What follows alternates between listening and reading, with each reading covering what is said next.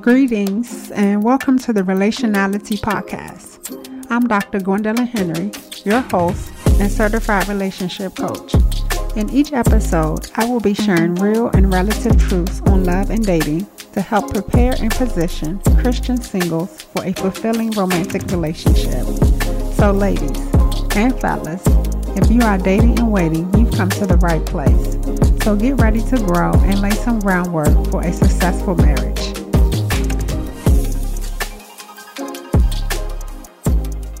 Hey y'all, in this episode, we're going to be talking about blasting your past.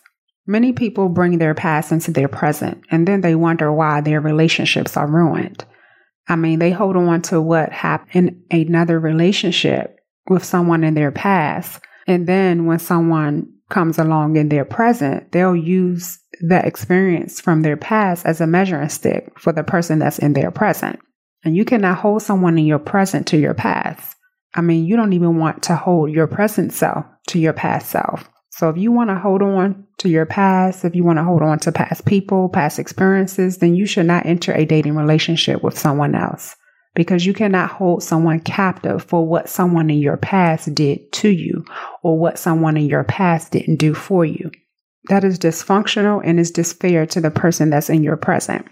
Also, holding on to stuff or holding on to people from your past shows that you haven't healed from it, or that you're still tied to the person, or you're still tied to the experiences that you had with the person. You have to let go of stuff. You have to let go of the people from your past. Otherwise, it will pollute your progress. Now, I'm not just talking about bad stuff. It can be good stuff. It can be something good that you enjoyed with someone in your past that you're holding on to. And then the person that's in your present, you expect them to live up to whatever you experienced with the person in your past. Or it can be gifts that was given to you from people in your past. And I know some of y'all are like, okay, you was doing real good until you said something about my gifts. Y'all like, uh-uh, I ain't letting go of the ring. I ain't letting go of the watch or the shoes that they bought me. I mean, I get it. Trust me. I get it, because I've had some nice gifts given to me, but I had to let that stuff go once I let the relationship go. And if you are serious about being healthy, if you are serious about being in a healthy relationship, you got to let the stuff go, because what happens is that stuff keeps you connected to that person. It keeps you connected emotionally and psychologically. And what will happen is it'll end up being more than just you and the person that you're dating in the relationship. It'll be you, the person you're dating, and the person from your past, because you're still tied to that person in your past. You're still connected to that person in your past. You're connected to them emotionally and you're connected to them psychologically. So when you cut ties, you got to cut everything, because those things, I mean, it'll stir up your emotions. And before you know it, you're out with the person that you're dating in your present, and you'll start thinking about the person from your past. Or you'll start having certain memories about that person in your past. And we'll talk about that in another episode. It's called soul ties. You got to cut them.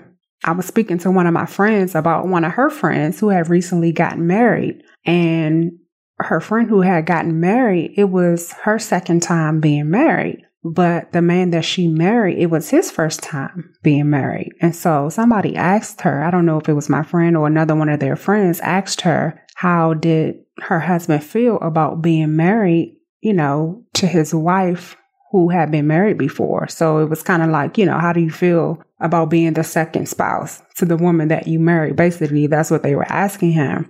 And so his response was, he just tries not to think about it. You know, he just kind of like just focuses on being a husband and being married to his wife, not focus on who she was married to in her past. And then the woman's response was that she does her best to make their experiences as if it was her first time being married.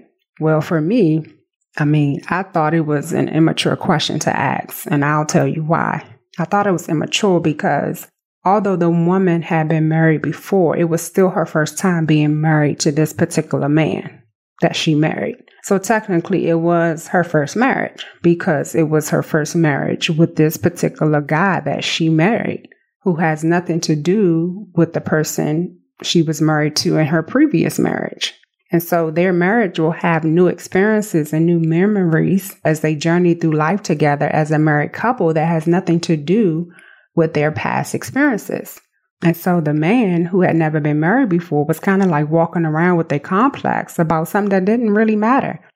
And the woman, she was kind of like walking around holding on to her past because she said, you know, she does her best to make it seem like it's her first experience.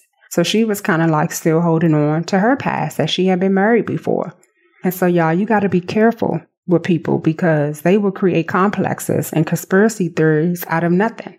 And that's kind of like my new word I've been I've been using, conspiracy theories, because it's so true. People will create conspiracy theories about you, conspiracy theories about your life, what you should be, how you should feel, what you should think, what you should do.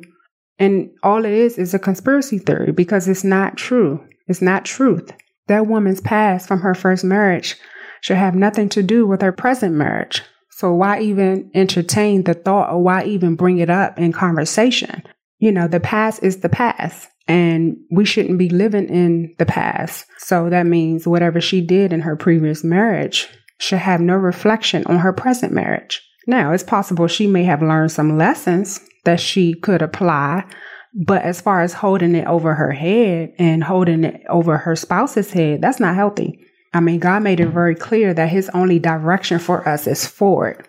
Not neutral and definitely not backwards. I mean, imagine trying to drive a car going backwards. It will cause some major damage trying to drive to your destination in reverse. But when it's in drive, you get wherever you're trying to go. So the goal, if your goal is to be a great spouse, your gear got to be in drive. You will have to make some left and right turns. You will have to go up some hills. You will have to go down some hills. You're going to have to change some speeds, ride through some storms. You might even hit a few potholes on the way, but nevertheless, you will make it to your destination. God is a futurist, and He always speaks to us regarding our future because He's not concerned with our past.